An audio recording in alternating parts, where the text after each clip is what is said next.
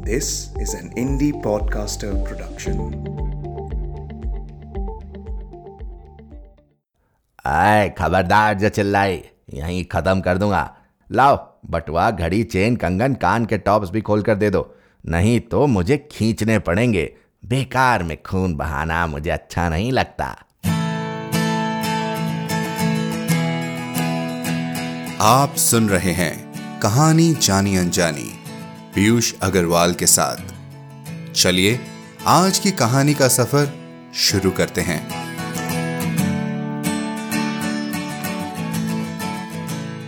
नमस्कार, स्वागत है आपका एक बार फिर से कहानी जानी अनजानी सीज़न थ्री में।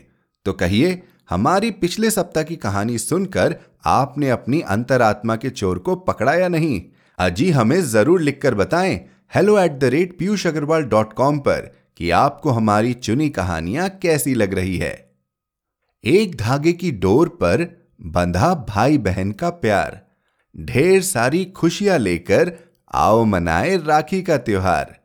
तो चलिए, आज मनाते हैं आप और हम मिलकर राखी का त्योहार। शिवानी जी की लिखी कहानी मेरा भाई के साथ।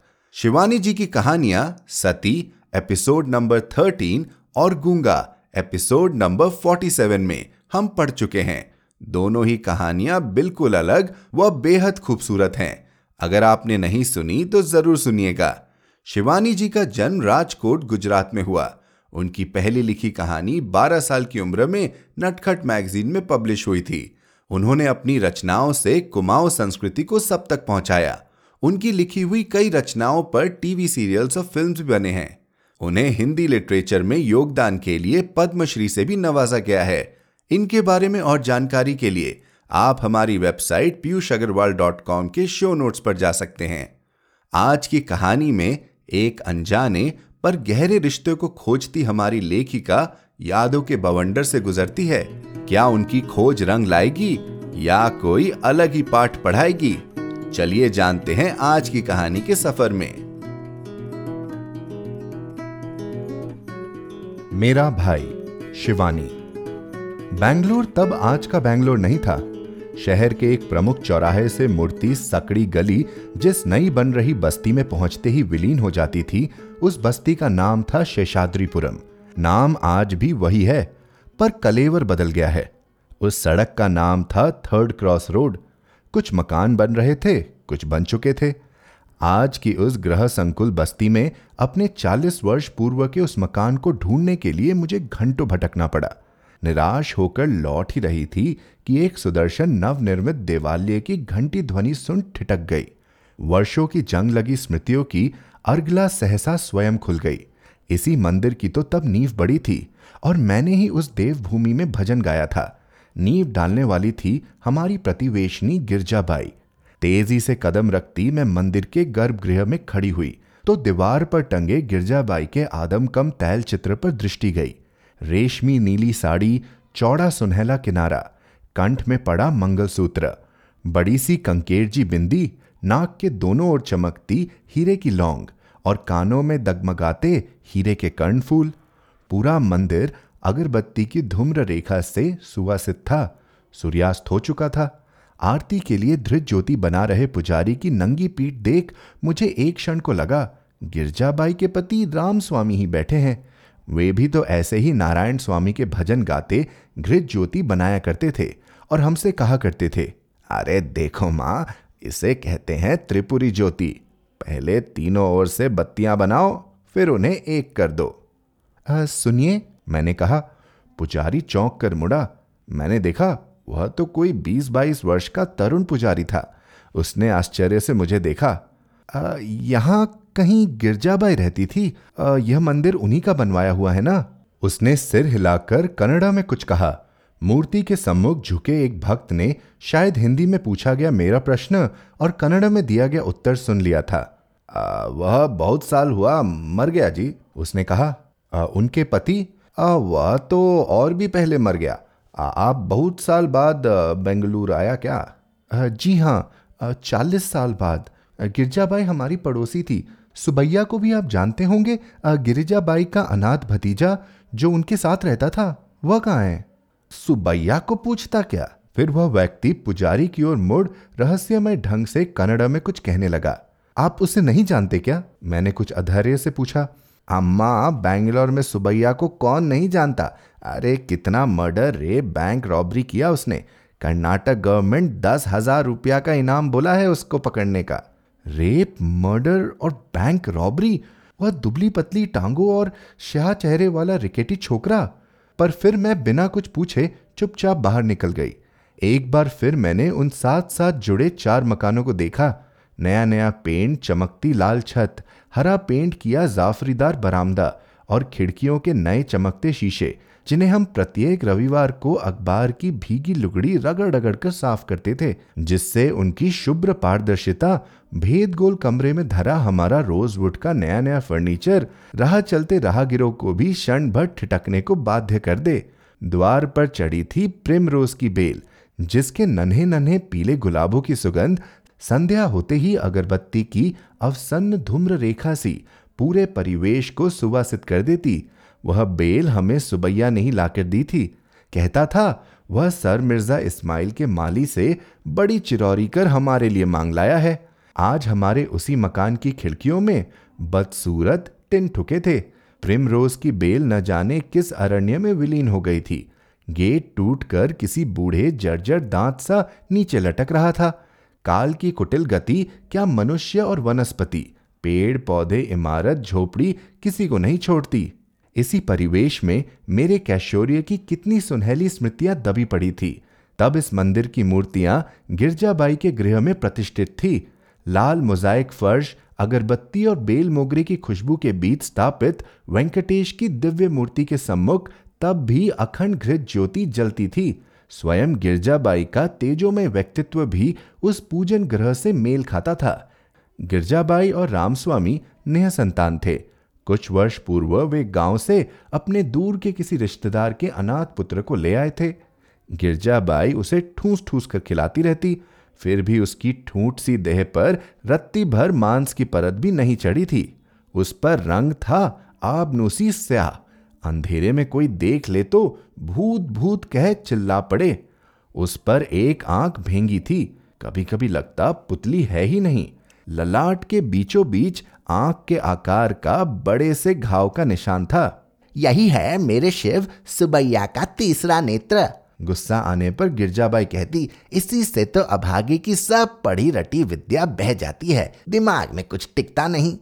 सचमुच ही बेचारा लगातार तीन वर्षों से ही क्लास में अटका पड़ा था। अरे, तुम अच्छे अच्छे स्कूलों में पढ़ती हो? गिरजाबाई कहती छुट्टियों में घर आती हो तो इसे भी पढ़ा दिया करो। शायद तुम्हारी सोहबत ही उसे सुधार दे। दूसरे ही दिन से सुबैया सुबह होते ना होते अपनी कॉपी किताब ले हमसे पढ़ने आ जाता। नंगे बदन ऊँची बंधी धोती, ललाट पर भस्म का प्रगाढ़ प्रलेप। सतर बंधी शिखा और काले स्या चेहरे पर विद्युत वद्दी सी चमकती सफ़ेद दंत पंक्ति। माँ कभी कभी बौखला जाती। सुबह ही सुबह इस कलूटे कनुए का मुँह देख लिया है। न जाने दिन कैसे बीतेगा। वह काना नहीं है भहंगा है माँ। मैं अपने शिष्य का पक्ष लेती, मुझे उस पर बेहद तरस आता। अनाथ लड़का, बुआ के यहाँ आश्रित, नौकर की सी ही ज़िंदगी तो जी रहा था। अरे सुबैया, पानी भरा, कमरा झाड़ा, पूजा के बर्तन साफ़ किए, चल जल्दी कॉफ़ी बना ला। असंख्य आदेशों की गोली दागती, बुआ जब कॉफ़ी पीकर शांत होती तो वो हमसे पढ़ने भाग आता। मेरे दोनों भाई उसे छेड़ते रहते। क्या रे भड़बूंजे तुझे तो पसीना भी काला आता होगा। क्यों? अरे भूतनी के कल बनियान पहनकर आना, तेरी नंगी काली पीठ आँखों में चुपती है। वह बेचारा हिंदी समझता ही कहाँ था, पर फिर धीरे धीरे वह हिंदी भी सीख गया। जितने दिन हम गर्मियों की छुट्टी में घर रहते, वह दिन रात हमारे यहाँ ही पड़ा रहता। क्यों रे सुबैया तुझे हमारे यहाँ इतना अच्छा लगता है क्या रे? एक दिन मैंने पूछ दिया, बताऊँ उसने अपनी बड़ी बड़ी डरी सहमी आँखें उठाकर लजाकर सहसा झुका ली। अरे बताना मेरी बड़ी बहन ने कहा। आप लोग सब इतना सफ़ेद है ना इसी से। बेचारा अपने काले रंग के लिए वह विधाता को कभी क्षमा नहीं कर पाया। शायद वही कुंठा उसे एक दिन विधाता की सृष्टि का संहार करने को उकसा गई। रक्षाबंधन के दिन वह स्वयं ही एक सजीली राखी लेकर उपस्थित हो जाता। हमको आप राखी बांधेगा ना इसी से हम लाया। तू क्यों लाया? भाई थोड़े ही ना राखी लाता है। बहन उसे बांधती है। फिर पहाड़ में, यानी हमारे देश में राखी, दामाद और भांजे को बांधी जाती है। हमारे यहाँ भाई बहन का त्योहार है भाई दूज उस दिन आना, हम तुझे पूरी पकवान खिलाकर तिलक करेंगे और तू हमें रुपया देगा। ऐसा क्या? उसका मुँह लटक गया। अच्छा चल, मैं तुझे राखी बाँध दूँगी। पर अगली बार तू राखी मत लाना, भाई थोड़े ही ना राखी लाता है, बहन उसे बांधती है। मैंने उसे तिलक लगाकर राखी बांधी और मुँह में लड्डू भर दिया। आज से तू हमारा भाई बन गया सुबैया। भाई, उसकी आँखों में उल्लास की किरणें फूट उठी। हाँ भाई सच सच। और फिर तीन वर्षों तक मेरा वह भाई मेरे सगे भाइयों से भी पहले भाई दूज के पकवान खाने पहुँच जाता। रक्षाबंधन के दिन भी वह स्वयं राखी लेकर आ जाता। सुबह अखबार लेने हम में से कोई भी द्वार खोलता तो देखता। नंगे बदन ललाट पर भस्म पोते मेरा राखी बंद भाई, देरी पर स्वामी भक्त श्वान सा बैठा है। अरे जा, तेरा कलूटा कनुआ आ गया है, तुझसे राखी बंधवाने। जब भी सुबह सुबह इसकी मनहूस सूरत देखती हूँ, कुछ न कुछ बुरी खबर ज़रूर सुनने को मिली है। माँ बुनबुनाती, छी माँ, कनुआ क्यों कहती हो उसे? वह काना नहीं बहंगा है। मैं कहती, जो भी है है तो मनहूस, जा बाँध राखी और दफ़ा कर। मेरी माँ को उसका आना फूटी आँखों नहीं भाता था। अरे, देखती नहीं, कैसे टगर टगर चोरों की तरह ताकता है? आए दिन बेचारी गिरजा भाई चिल्लाती रहती है, पूजा का चढ़ावा गायब हो गया, राम स्वामी की जेब से पैसा चला गया। आखिर उसके सिवा वहाँ है ही कौन जो लेगा? देख, इससे बहुत मुँह मत लगा। मुझे इसके कॉय किसी टेढ़ी नज़र अच्छी नहीं लगती। मेरे हॉस्टल जाने के दिन आते तो वह उदास हो जाता, मुँह से कुछ नहीं कहता, पर जाने के दिन एक मोगरे का गजरा लेकर स्टेशन पर अवश्य उपस्थित रहता। ले, आ गया तेरा भाई। मेरी बहन कहती, पिछली बार स्टेशन आया तो ट्रेन सात घंटे लेट पहुँची थी। मैं ट्रेन से गर्दन निकाल, उसके दुबले काले हाथ में हिलते पांडु वर्णी जीन रुमाल को तब तक देखती रहती। जब तक वह आँखों से ओझल नहीं हो जाता। शायद तीन वर्षों तक वह निरंतर मुझसे राखी बंधवाने आता रहा। फिर उसी वर्ष मेरे पिता का देहांत हुआ और दक्षिण हमसे छूट गया। हम जब बैंगलोर से पहाड़ लौटे तो वह अपनी बुआ के साथ श्रीरंगपट्टनम की यात्रा पर गया था और फिर वह सहसा, जैसे किसी शून्य अंतरिक्ष से सहसा धूमकेतु सा प्रकट हो गया। वह भी ठीक रक्षाबंधन के दिन। इटारसी से कुछ आगे बढ़ते ही ट्रेन ने गति द्विगुणित कर दी थी। अंधकार गहन हो चला था। भोपाल पहुँचते पहुँचते दस बज जाएगा। सोच मैंने लपक कर बत्ती बुझा दी। पढ़ते पढ़ते ऊब गई थी। कूपे में और कोई नहीं था। एक धूमिल नीली बत्ती जल रही थी। सहसा खटाक से द्वार खुल गया। मैं हड़बड़ा कर उठ बैठी। मैंने तो चिटकनी चढ़ाई थी। वह कैसे खुल गया? मैं बत्ती जलाती। इससे पूर्व ही मैंने देखा, एक मुड़े तार को भीतर डाल। सधे कौशल से चिटकनी खोलने वाला एक दीर्घदेही व्यक्ति मेरे सिरहाने खड़ा है। खाकी वर्दी, सिर पर धरी तिरछी बैरा कैप, उसका पूरा चेहरा ढांप लिया था। आए, खबरदार जो चिल्लाई, यहीं खत्म कर दूँगा। लाओ, बटुआ घड़ी चेन कंगन कान के टॉप्स भी खोल कर दे दो। नहीं तो मुझे खींचने पड़ेंगे। बेकार में खून बहाना मुझे अच्छा नहीं लगता। मैंने एक एक कर सब चीज़ें उसे थमा दी। ऐसी परिस्थिति में व्यर्थ का दुस्साहस प्रदर्शन मुझे महँगा बैठेगा ये मैं समझ गई क्योंकि उसके हाथ में एक लंबा लपलपाता छुरा था।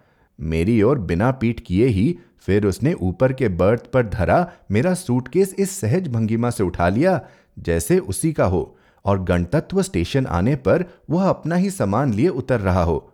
"अ, अम, सुनो मैंने न जाने कैसे साहस जुटाकर कहा "अ, तुम सब ले जा सकते हो पर सूटकेस में मेरा पासपोर्ट है। मुझे परसों रात की फ़्लाइट से सांघातिक रूप से बीमार किसी को देखने लंदन जाना है। तुम ये ले जाओगे तो मैं इतनी जल्दी दूसरा पासपोर्ट नहीं बना पाऊँगी। मैं सहसा अपनी रुलाई नहीं रोक पाई। अरे बस बस, रोना नहीं। मुझे औरतों की रुलाई से बड़ी घबराहट होती है। लाओ चाबी पासपोर्ट निकाल दो। सूटकेस खोल, उसने ऊपर ही धरा पासपोर्ट निकाला। बिना खोले ही थमा जाता तो अच्छा था, पर न जाने क्या सोच उसने पासपोर्ट खोला। बड़ी देर तक देखता रहा, फिर सूटकेस खुला ही छोड़ उसने बत्ती जला दी। मैंने अब तक उसका चेहरा देखा भी नहीं था। बत्ती जली तो मैंने अचकचा कर उसे देखा और उसने मुझे, हम दोनों कितने ही बदल गए हो, राखी के क्षीण सूत्र ने ही शायद एक साथ हम दोनों को किसी फिल्मी फ्लैशबैक की तत्परता से एक बार फिर शेषाद्रीपुरम की उस नई बस्ती में खड़ा कर दिया। सुबैया तुम सुबैया हो ना? उसने टोपी उतारकर बर्थ पर शायद इसलिए पटकी कि मैं उसका चेहरा ठीक से देख, उसे पहचान लूँ। ललाट के बीचों बीच उसका तीसरा नेत्र, उसकी दुष्कीर्ति की भांति जैसे और फैल गया था। यही तो है मेरे शिव सुबैया का तीसरा नेत्र। इसी से तो अभागी की सारी पढ़ी पढ़ाई विद्या बहकर निकल जाती है। दिमाग में कुछ टिकता नहीं। जैसे गिरजाबाई कमर पर हाथ धरे उसे कोस रही थी। अरे आ, आज इतने बरस में तुमसे मिला वह भी ठीक रक्षाबंधन के दिन। तुम पासपोर्ट नहीं माँगता तो हमसे आज कितना बड़ा पाप हो जाता। इससे भी बड़ा पाप नहीं कर चुके क्या? सुना है बहुत नाम कमा चुके हो। दस हज़ार का इनाम है तुम्हारे सिर का। मेरा स्वर शायद कुछ अधिक ही तीखा हो गया था। वह खिसिया गया।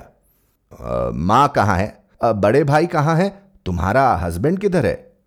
जिन सबकी कुशल वह पूछ रहा था वे सब एक एक कर सांसारिक कुशल शेम की परिधि से बहुत दूर जा चुके थे। फिर सक पकाकर उसने पूछा आ, तुम शादी तो बनाया ना? मैं चुप रही। सहसा वह चौकन्ना होकर सतर हो गया। गाड़ी की गति कुछ धीमी हो रही थी। किसी असन्न प्राय स्टेशन की बत्तियाँ सुंदर अरण्य में जुगनू सी चमकने लगी थी। आ, मैं चलूँ। राखी नहीं बांधेगा। सहसा उसका स्वर कोमल धैवत पर उतर आया। नहीं, कोई बात नहीं, मैं तुमको हमेशा रक्षाबंधन पर एक रुपया देता था, याद है ना? उसे भी शायद बुआ के मंदिर से चुरा कर लाते होगे, मैंने तीखे स्वर में कहा। ठीक पकड़ा तुम। उसने बेहयाई से हंसकर बटुआ खोला। आलो न जाने कितने नोट निकाल उसने मेरी ओर बढ़ा दिए। मैं तुम्हारा रुपया अब लेना तो दूर छूना भी नहीं चाहती। ओ हम समझ गया। कोई बात नहीं। तुम राखी नहीं बांधा, पर हमको लगता तुम राखी बाँध दिया। और वह टोपी पहन तीर सा निकल गया। मैं कुछ देर तक उठी नहीं पाई। जब बड़ी चेष्टा से खुला सूटकेस बंद करने उठी तो मेरे दोनों पैर काँप रहे थे। वह लेकर चला जाता तो मूर्ख की भांति पूरे पाँच हज़ार कैश लेकर जा रही थी। ट्रैवलर्स चेक बनाने का समय ही कहाँ मिला था? उस पर पासपोर्ट, कुल देवताओं की पोटली, चार तोले के कंगन, घड़ी, हीरे की अंगूठी। कैसा बचाया, वर्षों पूर्व बांधी गई राखी की डोर ने। पर तभी देखा चलते चलते मेरा वह हदभागा भाई मुझे मात दे ही गया था। अपना वॉलेट, वह मेरे सूटकेस में वैसे ही धर गया था। सौ सौ पाउंडों की मोटी गड्डी, डॉलर, दिनार और फ्रैंक से भरा बटुआ। बकरा खाए अजदह के पेट सा फूला था।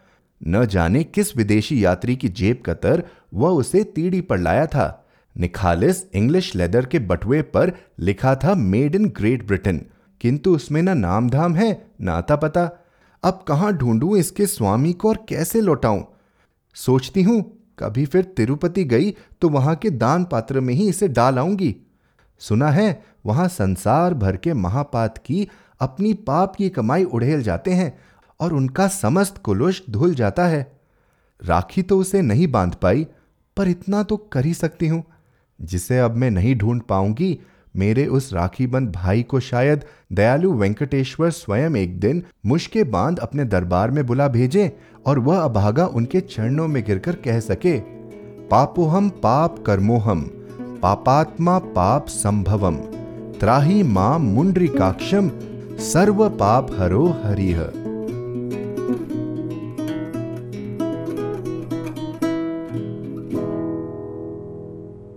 तो कैसा लगा आपको आज का एपिसोड? हमें ईमेल करके बताएँ hello at the rate Piyush Agarwal dot com पर। आप जहाँ कहीं भी हमें सुन रहे हैं सब्सक्राइब बटन पर क्लिक ज़रूर करें, ताकि आप हमारी कोई भी कहानी मिस न कर जाएँ। साथ ही एप्पल पॉडकास्ट और स्पॉटिफाई पर हमें रिव्यू और रेटिंग देना न भूलें। मिलते हैं अगले शुक्रवार एक और कहानी के साथ। कहानी जानी अनजानी पॉडकास्ट में अपना योगदान देने के लिए जाए पीयूष अग्रवाल डॉट कॉम पर और सपोर्ट द शो लिंक पर क्लिक करें। यह पॉडकास्ट आपके ही योगदान का नतीजा है। आज के एपिसोड की प्रोड्यूसर हैं देवांशी बत्रा। आप सुन रहे थे कहानी जानी अनजानी पीयूष अग्रवाल के साथ। जो कि इंडी पॉडकास्टर की एक पेशकश है। तो हम आपसे मिलते रहेंगे। हर शुक्रवार। तब तक के लिए अपना ध्यान रखिए, स्वस्थ रहिए और मुस्कुराते रहिए।